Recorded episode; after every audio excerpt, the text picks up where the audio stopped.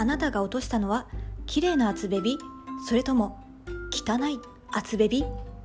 もしもしネットプリント絵本作家のまきこです。お久しぶりです。汚い厚ベビ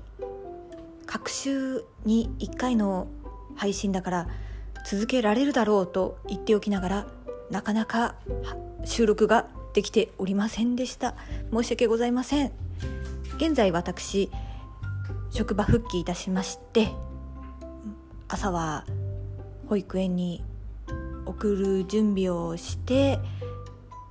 電車に乗って通勤して仕事をして電車に乗って帰ってきて保育園に迎えに行って離乳食を食べさせお風呂に入れて自分たちの料理をして寝かしつけをしてもう気がついたら10時とかになってるっていう毎日を送っております。まさかこんなにも自分の時間がなくなるとは思っておりませんでした。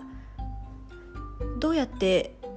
ラジオの収録をしているかと言いますと朝の到着駅に着いてから職場まで少し時間があるのでその間にラジオを収録して平日夜22時に普通の厚ベビの方は更新しております。1分だから短い時間でも収録できるんですけどこの汚い厚ベビはだいたい5分ぐらいお話ししてるのでなかなか収録ができてなくて本当申し訳ないです。まあ喋りたいことがあるかって言われたら、まあ、そうでもないんですけど とりあえず私は元気に生きております。私の子供も1歳になって最近は保育園にも慣れてきたみたいで元気に生きております。今日は何について話そうかなと思ったんですけどこう毎日忙しいと本当に心をなくすんですよね。感動しなくなったりとかもうとにかく眠い。体が疲れる。そんな毎日を繰り返していてなかなか創作もできていなかったりしてであとなおかつちょっと家族が風邪ひいちゃったりとかして土日も潰れたりしてなかなか本当に自分の時間が取れてなくて心をなくしておりました。でもそんな時に自分が元気になるなって感じたことがあってそれは私を肯定してくれる人とお話をすること。もうね本当に元気がない時はアドバイスとかも受け入れられないんですよ。うるさく聞こえちゃう。とにかくもう肯定してほしい。あなたは大丈夫だよ。あなたは間違ってないよ。あなたがやってることは正しいよって言ってもらえるだけであ私大丈夫なんだ。生きていこうって思えるんですよね。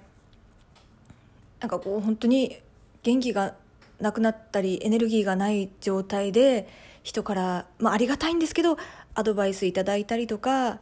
まあ、忠告を受けたりとか、まあ、ちょっとしたおせおせっかいみたいなのとかあと逆に頑張ってるねみたいな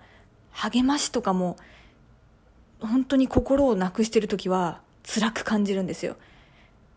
ああ私ダメな人間なんだなとかこのままじゃダメなんだもっと頑張らなきゃ。そうもっと頑張らなきゃって思っちゃうんですよね。でももうもうがこんなに頑張ってるのにもっと頑張らないといけないのか死んじゃうよって思っちゃうんで今のままで大丈夫だよとかあなたがやってることは間違ってないよって言ってくれるとすっごく私は心がなくならずに済んでますね。あとちょっと強引なぐらいに引っ張り出してくれると嬉しいです。もう自分で何かしようっていうエネルギーは残ってないのでそこをぐいぐい引っ張ってくれた方が心をなくしてる時にはありがたいなって思いました。ちょっとアドバイスともちょっと違うんですよ。もうもう一緒にこれやろうってこう引っ張ってくれる方が嬉しいって感じがします。なのでもしあなたの周りにも忙しすぎて心なくしてるなとか余裕ないな元気ないなっていう方がいらっしゃったらなんか励ましたりとかアドバイスとかはせずになんかもうそのままでいいよっていう感じ。そのその人のその人のことを肯定してあげる言葉を投げかけてあげたらきっとちょっぴり元気になるんじゃないかなと思います。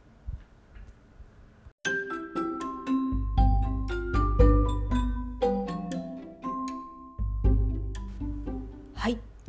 以上が今回の汚い厚ベビーの配信になります。もともとね汚い厚ベビは普段の厚ベビよりもちょっと元気っていう感じよりは少しこうネガティブな内容だったり私の黒い部分だったりを出そうと思ってるので、まあ、こんな感じの仕上がりになりましたがいかがだったでしょうか？なんかまきちゃん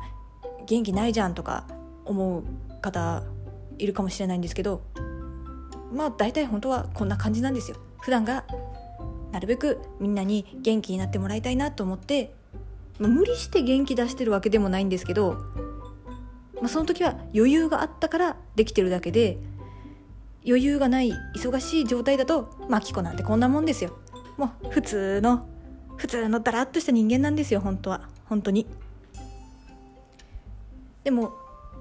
だからこそ等身大のもがき苦しんでそれでも前に進もうとしている姿をお届けできるんじゃないかなと思っておりますのでまたよかったら遊びに来てください。というかそもそもこの汚い厚ベビがきちんと更新できるかどうかは謎なんですができる限りやりたいと思っておりますのでこれからもよろしくお願いします。ではではまたね